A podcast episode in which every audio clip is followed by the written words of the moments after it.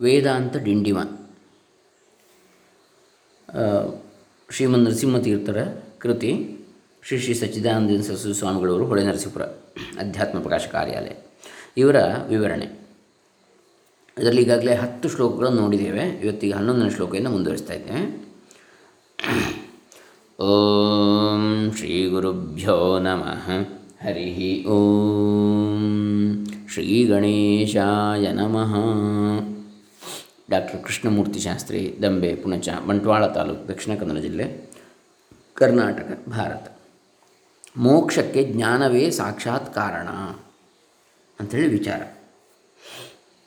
ಈ ಹನ್ನೊಂದನೇ ಶ್ಲೋಕದಲ್ಲಿ, ಯೋಗಿನೋ ಭೋಗಿನೋ ವಾಪಿ ತ್ಯಾಗಿನೋ ರಾಗಿಣೋಪಿ ಚ, ಜ್ಞಾನಾನ್ ಮೋಕ್ಷೋ ನ ಸಂದೇಹ ಇತಿ ವೇದಾಂತ ಡಿಂಡಿಮಃ. ಯೋಗಿಗಳಾಗಲಿ ಭೋಗಿಗಳಾಗಲಿ ತ್ಯಾಗಿಗಳಾಗಲಿ ವಿಷಯಾಸಕ್ತನಿಗಾಗಲಿ, ಯೋಗಿಗಾಗಲಿ, ಭೋಗಿಗಾಗಲಿ, ತ್ಯಾಗಿಗಾಗಲಿ, ವಿಷಯಾಸಕ್ತನಿಗಾಗಲಿ ಜ್ಞಾನದಿಂದಲೇ ಮೋಕ್ಷವಾಗುವುದು ಸಂದೇಹವಿಲ್ಲ. ಸಂದೇಹವಿಲ್ಲ ಇದರಲ್ಲಿ ಹೀಗೆಂಬುದು ವೇದಾಂತಗಳ ಡಂಗುರ ಅಂಥೇಳಿ ಅಂದರೆ ಬರಿಯ ಜ್ಞಾನದಿಂದ ಮೋಕ್ಷವಾದೀತೆ, ಸವವನ್ನು ತ್ಯಾಗ ಮಾಡಿ ಸನ್ಯಾಸಾಶ್ರಮವನ್ನು ಸ್ವೀಕರಿಸಬೇಕಾದದ್ದಿಲ್ವೇ, ಯೋಗವೇ ಮುಂತಾದ ಸಾಧನವನ್ನು ಮಾಡಬೇಕಾದದ್ದಿಲ್ವೇ, ಬಂಧವು ಭಾವರೂಪವಾಗಿ ಬಂದಿರ್ತದೆ. ಬೇಡಿ ಬಿದ್ದವನು ಅದನ್ನು ಕತ್ತರಿಸಿಕೊಳ್ಳುವುದು ಹೇಗೆ? ಬೇಡಿ ಅಂದರೆ ಕೈಗೆ, ಬಂಧನ, ಬಿದ್ದವನು ಈ ಜೈಲಲ್ಲೆಲ್ಲ ಬೇಡಿ ಅಂತ ಹೇಳ್ತಾರೆ. ಅದನ್ನು ಕತ್ತರಿಸಿಕೊಳ್ಳುವುದು ಹೇಗೆ ಅವಶ್ಯವೋ, ಹಾಗೆ ಬಂಧವನ್ನು ಬೆಳೆಸಿಕೊಳ್ಳುವುದಕ್ಕೆ ಸಾಧನವನ್ನು ಮಾಡುವುದು ಅವಶ್ಯ ಅಂತೇಳಿ ತೋರ್ತದೆ. ಬರಿಯ ಜ್ಞಾನವೇ ಸಾಕಾಗಲಾರದು ಅಂತ ಕೆಲವರಿಗೆ ತೋರಬಹುದು. ಆದರೆ ಇದು ತಪ್ಪು ತಿಳುವಳಿಕೆ. ಯೋಗವಾಗಲಿ, ಭೋಗವಾಗಲಿ, ತ್ಯಾಗವಾಗಲಿ, ರಾಗವಾಗಲಿ ಇಲ್ಲಿ ಲೆಕ್ಕಕ್ಕೆ ಬರುವುದಿಲ್ಲ. ಯೋಗವೆಂದರೆ ಇಂದ್ರಿಯಗಳನ್ನು, ವಿಷಯಗಳನ್ನು ಹಿಂಜಗ್ಗಿ ಚಿತ್ತವೃತ್ತಿಗಳನ್ನು ಇಲ್ಲವಾಗಿಸಿಕೊಳ್ಳುವಂಥದ್ದು. ಭೋಗವೆಂದರೆ ವಿಷಯ ಸುಖಗಳನ್ನು ಅನುಭವಿಸುವಂಥದ್ದು ತ್ಯಾಗವೆಂದರೆ ಸರ್ವಸಂಗವನ್ನು ಬಿಡುವಂಥದ್ದು, ರಾಗವೆಂದರೆ ವಿಷಯಗಳು ನನಗೆ ಬೇಕೆಂಬ ಬುದ್ಧಿಯಿಂದ ಅವುಗಳನ್ನು ನೆನೆಸಿಕೊಂಡು ಮನಸ್ಸು ಬಣ್ಣ ಬಣ್ಣವಾಗ್ತಾ ಇರ್ತಕ್ಕಂಥದ್ದು. ಇವುಗಳು ಯಾವುವು ಇಲ್ಲಿ ಮುಖ್ಯವಲ್ಲ, ಜ್ಞಾನ ಒಂದೇ ಕಾರಣವಾಗಿರುತ್ತದೆ ಹೇಗೆ ಅಂತ ಕೇಳಿದರೆ, ಆಶ್ರಮ ಕರ್ಮವನ್ನು ಮಾಡದೆ ಬರಿಯ ಯೋಗಾಭ್ಯಾಸದಲ್ಲಿ ಇರುವವರಿಗೂ ಜ್ಞಾನದಿಂದ ಮೋಕ್ಷವಾಗಬಹುದು. ಆಶ್, ಆಶ್ರಮ ಕರ್ಮವನ್ನು ಮಾಡದೆ ಬರಿಯ ಯೋಗಾಭ್ಯಾಸದಲ್ಲಿರುವವರಿಗೂ ಜ್ಞಾನದಿಂದ ಮೋಕ್ಷವಾಗಬಹುದು. ನೋಡಿ. ಯಾವುದರಿಂದಲೂ ಆಗ್ಬೋದು? ಸಂವರ್ತನೆ ಮೊದಲಾದವರು ಇದಕ್ಕೆ ಉದಾಹರಣೆ. ಶಾಸ್ತ್ರೀಯ ಕರ್ಮವನ್ನು ಅದೀಗ ಕೇವಲ ಜ್ಞಾ, ಯೋಗದಿಂದ, ಯೋಗಾಭ್ಯಾಸದಿಂದಲೂ ಜ್ಞಾ ಯೋಗಾಭ್ಯಾಸದಲ್ಲಿರುವವರಿಗೂ ಜ್ಞಾನದಿಂದ ಮೋಕ್ಷವಾಗಬಹುದು. ಆಶ್ರಮ ಕರ್ಮ ಮಾಡದೆ. ಆಶ್ರಮ ಕರ್ಮ ಅಂದರೆ ಅವರವರ, ಯಾವ ವರ್ಣ, ಆಶ್ರಮ, ಧರ್ಮಗಳು ಯಾವುದಿರುತ್ತೆ ಅದು. ಅದನ್ನು ಮಾಡದೇ ಕೂಡ ಯೋಗಾಭ್ಯಾಸದಿಂದಲೇ, ಜ್ಞಾನದಿಂದ ಮೋಕ್ಷ ಆಗ್ಬೋದು. ಅದಕ್ಕೆ ಉದಾಹರಣೆ ಸಂವರ್ತ. ಸಂವರ್ತನೆ ಮೊದಲಾದರು ಇದಕ್ಕೆ ಉದಾಹರಣೆ. ಶಾಸ್ತ್ರೀಯ ಕರ್ಮವನ್ನು ಮಾಡುತ್ತಿರುವ ಭೋಗಿಯಾದ ಗೃಹಸ್ಥನಿಗೂ ಜ್ಞಾನದಿಂದ ಮೋಕ್ಷವಾಗ್ತದೆ. ಶಾಸ್ತ್ರೀಯ ಕರ್ಮವನ್ನು ಮಾಡ್ತಾ ಇರತಕ್ಕಂತಹ ಭೋಗಿಯಾದಂತಹ ಗೃಹಸ್ಥನಿಗೂ ಕೂಡ ಜ್ಞಾನದಿಂದ ಮೋಕ್ಷ ಆಗ್ತದೆ. ಇದಕ್ಕೆ ಶ್ರೀಕೃಷ್ಣಾದಿಗಳು ಉದಾಹರಣೆ ಅಂತ ಹೇಳ್ತಾರೆ. ಶ್ರೀಕೃಷ್ಣ, ಇದಕ್ಕೆ ಉದಾಹರಣೆ. ಇನ್ನು ಸರ್ವಕರ್ಮವನ್ನು ಪರಿತ್ಯಾಗ ಮಾಡಿದ ತ್ಯಾಗಿಗೂ ಜ್ಞಾನದಿಂದ ಮೋಕ್ಷವಾಗಬಹುದು. ನೋಡಿ, ಜ್ಞಾನದಿಂದಲೇ ಕೊನೆಗೂ ಆಗುವಂಥದ್ದು. ಶುಕಾದಿಗಳು, ಇದಕ್ಕೆ ಉದಾಹರಣೆ. ಇನ್ನು ರಾಜ್ಯ ಪಾಲನೆಯ ಮುಂತಾದಲ್ಲಿ ಆಸಕ್ತಿಯುಳ್ಳ ರಾಗಿಗೂ ಜ್ಞಾನದಿಂದ ಮೋಕ್ಷವಾಗುವುದು. ರಾಜ್ಯವನ್ನು ಬಿಡಲಿಲ್ಲ ಅವನು ರಾಗ ಇದೆ ಅವನಿಗೆ ರಾಜ್ಯದ್ದು. ಆದರೂ ಜ್ಞಾನದಿಂದ ಮೋಕ್ಷ, ಜನಕಾದಿಗಳು ಇದಕ್ಕೆ ಉದಾಹರಣೆ. ಆದ್ದರಿಂದ ಜ್ಞಾನವೊಂದೇ ಮೋಕ್ಷಕ್ಕೆ ಕಾರಣವೇ ಹೊರತು ಹೊರಗಿನ ಯಾವ ಉಪಾಧಿಯೂ ಕಾರಣವಲ್ಲ ಎಂದಾಯಿತು. ಹೀಗೊಂದು ವೇದಾಂತ ಡಂಗುರವಿದೆ. ಬ್ರಹ್ಮವಿದಾಪ್ನೋತಿ ಪರಂ, ಸ, ಸೇಷಾಭ್ಯುಕ್ತ ಅಂತ ಬರ್ತದೆ. ಬ್ರಹ್ಮವನ್ನು ಅರಿತುಕೊಂಡವನು ಪರಮಪುರುಷಾರ್ಥವನ್ನು ಪಡೆಯುತ್ತಾನೆ. ತೈತ್ರಿಯ ತೈತ್ರಿಯ ಉಪನಿಷತ್ತು ಎರಡು ಒಂದು. ಎಂಬ ಮುಂತಾದ ಶ್ರುತಿಗಳಿಂದ ಇದು ಸಿದ್ಧವಾಗಿರುತ್ತದೆ. ಸರಿಯಾಗಿ ನೋಡಿದರೆ ಜ್ಞಾನಿಗೆ ರಾಗಾದಿಗಳು ಸಂಭವಿಸುವುದಿಲ್ಲ. ಸರಿಯಾಗಿ ನೋಡಿದರೆ ಜ್ಞಾನಿಗೆ ರಾಗಾದಿಗಳು ಸಂಭವಿಸುವುದಿಲ್ಲ. ಏಕೆಂದರೆ ಅವಿದ್ಯೆ, ರಾಗ, ದ್ವೇಷ ಮುಂತಾದವುಗಳನ್ನು ಕಳೆದುಕೊಂಡವನೇ ಜ್ಞಾನಿ. ಆದರೂ ಮತ್ತೊಬ್ಬರು ಆರೋಪಿಸುವ ರಾಗಾದಿಗಳು ಇರಬಹುದು. ಮತ್ತೊಬ್ಬರು ಹೇಳ್ಬೋದು, ಅವನಿಗೆ ರಾಗ ಇದೆ ಅಂತ. ಅಂದರೆ ಮೋಹ ಇದೆ, ರಾಗ ಇದೆ, ಅಂತೇಳಿ, ದ್ವೇಷ ಇದೆ, ಇತ್ಯಾದಿ. ಎಂಬ ದೃಷ್ಟಿಯಿಂದ ರಾಗಿಗೂ ಮೋಕ್ಷ ಉಂಟು ಅಂತ ಇಲ್ಲಿ ಹೇಳಿದ್ದು ಅಂತ. ಲೋಕದೃಷ್ಟಿಯಿಂದ ನೋಡುವಾಗ ಅವನಿಗೆ ರಾಗ ಇದೆ, ದ್ವೇಷ ಇದೆ ಅಂತ ಅನಿಸಬಹುದು.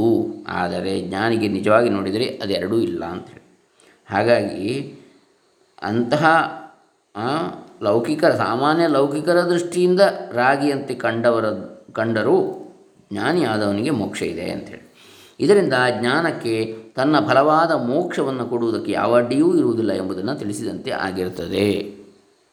ಯೋಗರಥೋ ವಾ ಭೋಗರಥೋ ವಾ ಸಂಗರಥೋ ವಾ ಸಂಗವಿಹೀನ.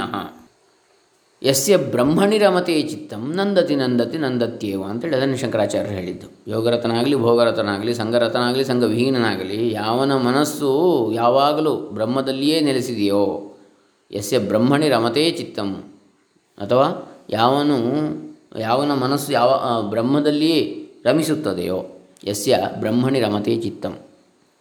ನಂದತಿ ನಂದತಿ ನಂದತಿ, ಅವನು ಯಾವಾಗಲೂ ಆನಂದವಾಗಿರ್ತಾನೆ ಅಂತೇಳಿ ಅದನ್ನು ಹೇಳ್ತಾರೆ. ಇನ್ನು ಇದು ಹನ್ನೊಂದನೇ ಶ್ಲೋಕ, ಇನ್ನು ಹನ್ನೆರಡನೇದು, ನ ವರ್ಣಾಶ್ರಮ ಸಂಕೇ, ಸಂಕೇತೈರ್ನ ಕರ್ಮೋಪಾಸನಾದಿಭಿ ಬ್ರಹ್ಮಜ್ಞಾನಂ ವಿನಾ ಮೋಕ್ಷ ಇದು ವೇದಾಂತ ಡಿಂಡಿಮಃ. ವರ್ಣ ಆಶ್ರಮ ಇವುಗಳ ಹೆಸರನ್ನು ಇಟ್ಟುಕೊಂಡ ಮಾತ್ರದಿಂದಲಾಗಲಿ, ಬರಿಯ ಕರ್ಮ, ಉಪಾಸನೆ ಮುಂತಾದವುಗಳನ್ನು ಮಾಡಿದ ಮಾತ್ರದಿಂದಲಾಗಲಿ ಬ್ರಹ್ಮಜ್ಞಾನವಿಲ್ಲದೆ ಮೋಕ್ಷವಾಗಲಾರದು. ಹೀಗೆಂಬುದು ವೇದಾಂತದ ಡಂಗುರ. ವರ್ಣಾಶ್ರಮ ಇಟ್ಕೊಂಡು ನನ್ನದು ಇಂಥ ವರ್ಣ, ಶ್ರೇಷ್ಠವಾದ ವರ್ಣ ನನ್ನದಿಂಥ ಶ್ರೇಷ್ಠವಾದ ಆಶ್ರಮ ಅಂತೇಳಿ ಹೇಳಿಕೊಂಡು, ನಾನು ಬ್ರಾಹ್ಮಣ ವರ್ಣ, ನಾನು ಸನ್ಯಾಸಾಶ್ರಮ ಅಂತೇಳಿ ಹೇಳಿಕೊಂಡ ಮಾತ್ರದಿಂದಲೇ, ಅಥವಾ ಬರಿಯ ಕರ್ಮ, ಉಪಾಸನೆ, ಆಯಾ ವರ್ಣಾಶ್ರಮ ಉಚಿತವಾದಂಥದ್ದನ್ನು ಮಾಡಿದ್ದ ಮಾತ್ರದಿಂದಲೇ ಮೋಕ್ಷ ಆಗುವುದಿಲ್ಲ ಬ್ರಹ್ಮಜ್ಞಾನ ಇಲ್ಲದೆ ಮೋಕ್ಷ ಆಗುವುದಿಲ್ಲ. ಅದನ್ನು ಮಾಡಿದರೂ ಮಾಡದಿದ್ದರೂ ಬ್ರಹ್ಮಜ್ಞಾನವಾದವನಿಗೆ ಮೋಕ್ಷವಾಗ್ತದೆ ಅಂತೇಳಿ ವೇದಾಂತ ಹೇಳ್ತಾ ಇದೆ, ಘೋಷಿಸ್ತಾ ಇದೆ. ಯಾವ ವರ್ಣದಲ್ಲಿದ್ದರೂ ಯಾವ ಆಶ್ರಮದಲ್ಲಿದ್ದರೂ ಜ್ಞಾನ ಮಾತ್ರದಿಂದ ಮೋಕ್ಷವಾಗುತ್ತದೆ ಎಂದು ಹಿಂದೆ ಹೇಳಿದೆ. ಇಲ್ಲಿ ಜ್ಞಾನವಿಲ್ಲದೆ ಬರಿಯ ವರ್ಣಾಶ್ರಮ ಕರ್ಮಗಳಿಂದ ಎಂದಿಗೂ ಮೋಕ್ಷವಾಗಲಾರದು ಅಂತೇಳಿ ಹೇಳಲಾಗಿದೆ. ಬ್ರಹ್ಮಕ್ಷತ್ರ ವೈಶ್ಯ ಇವು ವರ್ಣ ಸಂಕೇತಗಳು, ಬ್ರಹ್ಮಚಾರಿ, ಗೃಹಸ್ಥ, ವಾನಪ್ರಸ್ಥ, ಸನ್ಯಾಸಿಗಳೆಂಬ ಇವು ಆಶ್ರಮ ಸಂಕೇತಗಳು. ಅವುಗಳನ್ನು ಇಟ್ಟುಕೊಂಡ ಮಾತ್ರದಿಂದ ಈ ಸಂಕೇತಗಳಿಂದಲೇ ಮೋಕ್ಷ ಯಾರಿಗೂ ಇಲ್ಲ.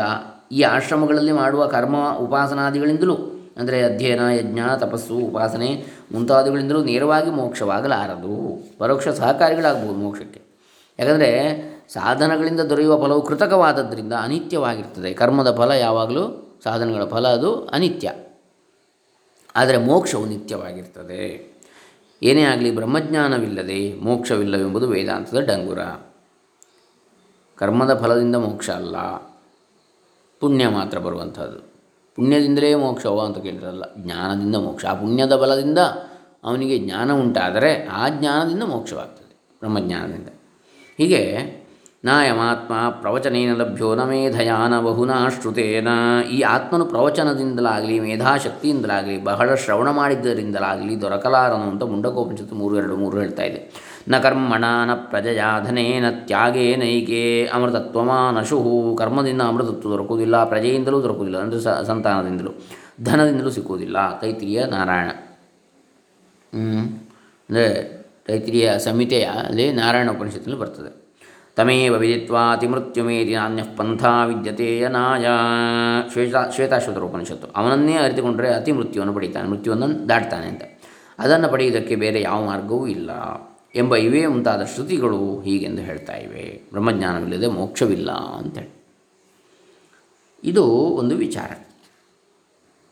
ಇನ್ನು ಬ್ರಹ್ಮದಲ್ಲಿಯೇ ಸುಖ, ಸಂಸಾರದಲ್ಲಿ ಇಲ್ಲ ಎನ್ನುವಂಥದ್ದನ್ನು ನಾಳೆ ದಿವಸ ನೋಡೋಣ.